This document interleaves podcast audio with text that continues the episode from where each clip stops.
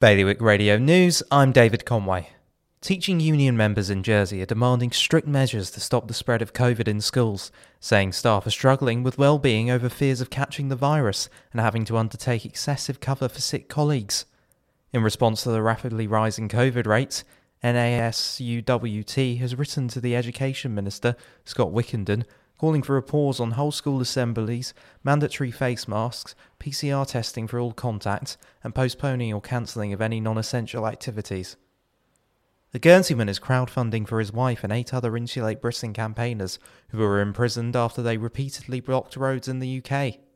Andrew Smith's wife, Emma Smart, is a scientist who was among the group jailed for four months for breaching an injunction banning them from protesting on highways. Mr. Smith says they need assistance to pay their living costs while they are unable to work. The number of children awaiting an assessment for autism in Jersey has been cut by nearly half after two providers were appointed. There are currently 38 children and young people awaiting an ASD assessment with a waiting time from referral to assessment of three months. Condor Ferries chief executive, John Napton, met officials from Weymouth Town Council this week as councillors investigate the possibility of reviving a passenger service between Guernsey and Weymouth.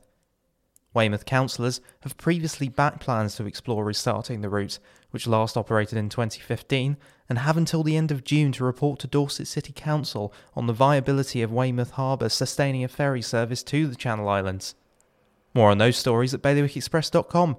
Today's weather Bright or sunny periods, becoming cloudy. Top temperature 8. Bailiwick Radio News.